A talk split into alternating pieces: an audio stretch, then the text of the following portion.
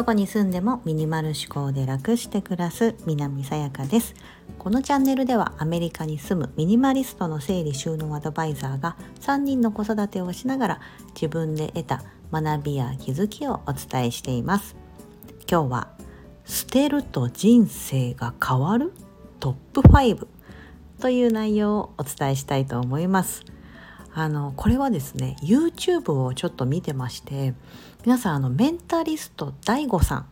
ご存知のだと思います。よくテレビにも出ていらっしゃったりとかあの最近は分かんないです。すいません。あの日本のテレビ見てないんで分かんないんですけど最近は私よく YouTube とかたまにっていうかあのそのメンタリスト DAIGO さんの切り抜きとか言ってこうねショートにこうまとめたものをやってる方がいてそのちょうどそのショートにまとめたあの YouTube をたまたま見ててその題名がこれだったんですよ。捨てると人生が変わるトップ5みたいなことでへえみたいなこのメンタリスト DAIGO さんが考えるというかこの方すごいものすごい知識だったりとか知見がある方なんでこの方が言う、まあ、特にその年末だから年末にこれ捨てると人生変わりますよっていうトップ5だったんでそれの切り抜きをちょっと見てて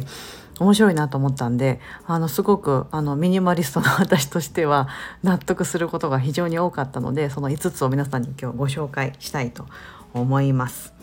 えー、まずはじめ1つ目。自己啓発本。2つ目。椅子とデスク。3つ目。収納全般。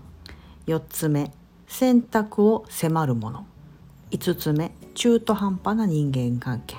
ちょっと説明していきますね。はい、なんかどういうふうに言われてたというかというと自己啓発本っていうのはよく言う私あのなんだろうザ・シークレットとかなんだろう、えーと、思考は現実化するみたいな。私この手の本大好きなんですけど。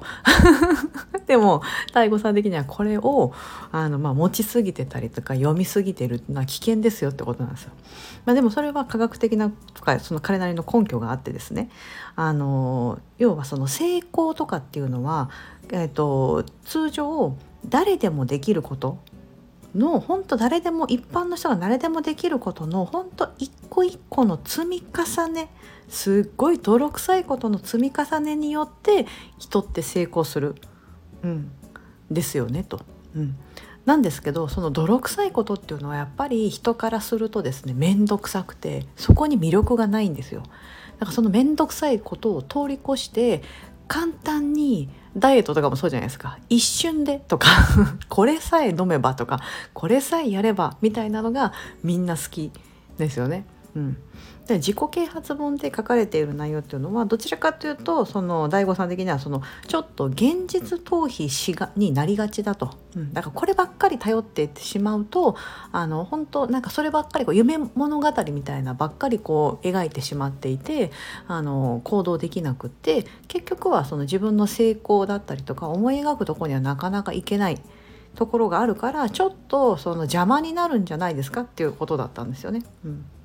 だったら読まずにもう少しそのなんか実用本みたいなとかあのよく言う世界のベストセラーみたいな「嫌われる勇気」とか「7つの習慣」とかまだあちらの方がそのいろんなその根拠に基づいて、うん、あのなってるからいいと思いますみたいな感じだったのであなるほどというのは思いました。私この手の本好きですけど確かにあのあんまりこればっかりをやりすぎてたとしてもちょっと夢見る少女みたいな形になりがちなのでそうなっちゃってるかなと思う方に関してはまあここは少しあの少なくだったりとか避けて通っても問題ないのかなと思ってます。で2つ目の椅子とデスク。これはなかなか究極だなと思いました。確かにあの DAIGO さんっていつも本棚に囲まれた部屋みたいなところで立ってずっと話してるんですよね。それがずっと YouTube で流れてるんですよ。で決して座ってるとこは確かに私もその動画で見たことがないですよね。でたまになんか南の島とかから なんかあの水着の形でなんか肩にタオルかけてあのリッチな感じであの配信されてたとかもしてるんですけど、うんと、イストデスクこれはその人間の体的に椅子に座るような人間の形になってない人間の体の構造になってないから椅子に座ることで思考力っていうのは落ちると。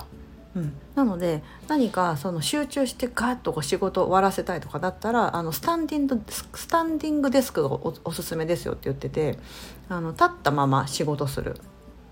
うん、でそうすることでその腰痛ずっと座ってると腰痛になったりして私もあの椅子に座ってるとずっと座ってると痛くなるのでこう骨盤クッション的なこうなんか硬いやつですけどを椅子の上に乗せてそこでこうパチパチパチってやるんですけどあなるほどと。立ってた方がいいんだと 思ってあのあカウンターテーブルがあるのでそのキッチンの。あそこでやってみようかなってちょっと思いました。うん、確かに座ってるとなんかちょっとこうなんだろうお腹もたるむし姿勢も悪くなるしでまあ楽だからなんだかんだずっとパソコンの前に座っちゃってたりとかしてパチパチってこう無駄なことをちょっとしがちだと思うんですけど立ってるとやっぱ疲れてくるから早く終わらせようとすると思うんですよね。そうすると多分必然的にあのスピードが速くなったりとか無駄な作業しなくなると思うのでこれは確かにと思いました。うん、2つ目がイストデスクで3つ目収納全般この辺りからこの3つ目と4つ目がですねミニマリストの私としては納得この整理収納アドバイザーの立場からするとですね収納全般捨てるとなると もうねそこのそこそこに対しての仕事をしてるような感じなんですけどあのもうそもそもまあ収納しなくてもいい状態にすることが片付けのゴールですよねと。まあおっしゃる通りなんです。本当その通り。なのであれやこれやと収納を考えている時点でもうあの片付かないですよと、うん、要は物が多すぎるんですよと、うん、だからそのいちいちこの収納ボックスがどうだとかこうやって入れると入るとかこう物の入れ方のパズルみたいなことをしてると片付かない。うん、しあのそれに使ってる時間がもったいないのでそういうとこではなくてあの物をこう減らして必要なものだけ置いとく。もうこれままさにミニマリスト的な考え方です、うん、そうすると時間が生まれますよみたいな。ことを言われてました、うん、私すごく納得です。3つ目の収納全般。4つ目の洗濯を迫るもの。これはあの洗い物の洗濯ではなくて取捨選択とかの選ぶっていうとこの選択です。選択を迫るもの、えーと、例えばあの服何しようかなとか、えーと、人のその,、まあ、さん曰くですね。物から選択を強いられてますと常日頃。家の中にいます。じゃあ何食べようかなとか目に入る情報でああそこ掃除しないとなとかいろんなことがこう目に入ってそのものからなんかこうメッセージが来るんですよね。そろそろこれ掃除した方がいいんじゃないですかとか。冷蔵庫パッて開けるとこれ私賞味期限もうすぐ切れそうですよみたいなとかがものが言ってきますよね。だからそうすることであ食べようかな食べないでおこうかなとかあ掃除しないとなとかそういった選択を迫られてしまうと。うん、なのであのー、まあえっ、ー、と何か選択を迫られるそう家の家の中にいるとそういうふうにですね。だからあの私も家の中にいると家事はし仕事中絶対しないようにしてるんですよね。家の中でどうしても仕事をしているのであの掃除とか料理とかやろうと思ったらできちゃうんですけどもうその時間はやらないって決めて目に飛び込んできたとしても無視。したりするんですけどあの、まあ、それも結構目に毒なのであの本当にこう想像力だったりとか、うん、が必要な時は多分家の中でやらない方がいいんじゃないですか？みたいな。うん。であのその DAIGO さんはですね何かあの1年分のそのアイディアとか何かをやる時には必ずその南の島の分かんない別荘別荘なんかよく分かんないですけどそういうとこに行ってアイディアを膨らましたりとかやるべきことを決めるみたいなことを言ってました。その要は目からの情報、うん、物その現実的なそのものの情報をシャットアウトするって感じですよね、まあ、究極だなと思ったんですけどもこれもまさにミニマリスト的な考え方です。うん。あのそのいろんなものが目に飛び込んでくる。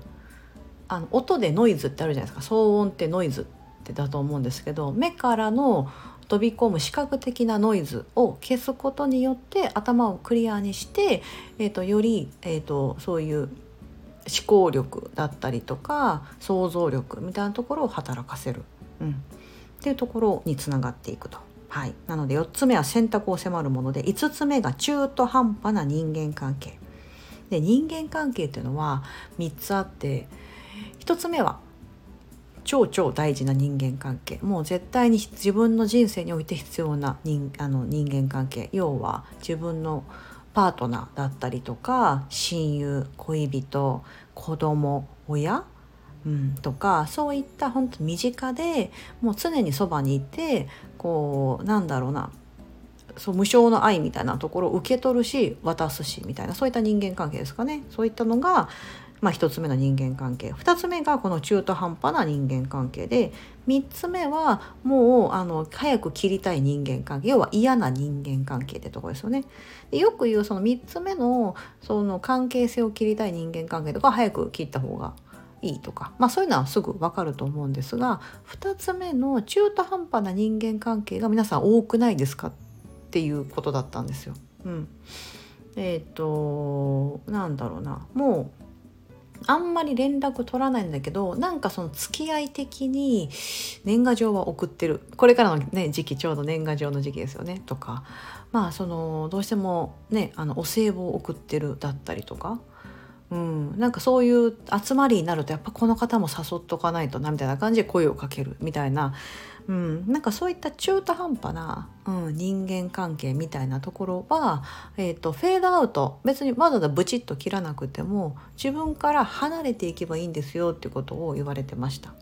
これ私も納得です。うん、あのここに悩んだりとかそれに対してこうちょっと嫌な気持ちになってたりとか面倒くさいなとかいうことを思うんだったら、えーと、どんどんどんどんフェードアウト切るとかじゃなくですねフェードアウトです。離れていく自分から、うん、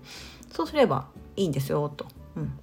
ただそれだけであのすっきりするしその無駄なその人脈、うん、なんか20代までは人脈はどんどんどんどん広げた方がいいと。うん、いろんな人に会いに行ったりとかそのつてを伝っていくみたいなところは非常に大事だけど30代以降になってくるとある程度その辺が確立されてきたりとかもうある程度自分がやりたいこととかが明確になってくる時期なのであの無理にその人間関係を広げようとかつなぎ止めておこうではなくって今ある人間関係必要な人間関係をさらに強くする。または広げたいんだったら自分が信頼する人に紹介してもらう、うん、ってやる人間関係の方がいいあのコネクションを生みますよねみたいな。ことを言われてました。なるほどなと、うん、思いましたね。それ私も納得。なんかすごく大事なお友達がいてその方がいいって言ってる人なんだからいいよね。みたいな。そういうあのなんだその彼を彼を彼女を信頼してるからこその人間関係みたいなのって、うん、新しく出来上がることがあるなというのは私も感じます。うん、なので今言った5つ、えー、捨てると年末にこれ捨てると人生が激変するみたいなトップ5は1つ目が自己啓発本。2つ目椅子とデスク。3つ目収納全般。4つ目選択を迫るもの。5つ目中途半端な人間関係。いかがでしたでしょうか？何か一つ私あの結構そのイストデスクはなかなかなんか他のところは結構やってるなっていうのが あるのでイストデスクやろうと明日から仕事する時立って仕事しようと思い思いました思いました明日26日12月26日なんですけどもアメリカは。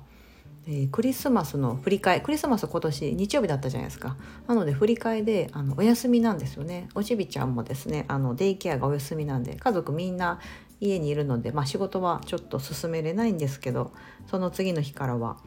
ちょっと立って パソコンをやろうとちょっと決めました、はい、ちょっと一回私試しでやってみるんでもし成果があったら皆さんにもまたお伝えしたいなと思っております。はい。ここまでお聴きいただき本当にありがとうございます。本日も素敵な一日をお過ごしください。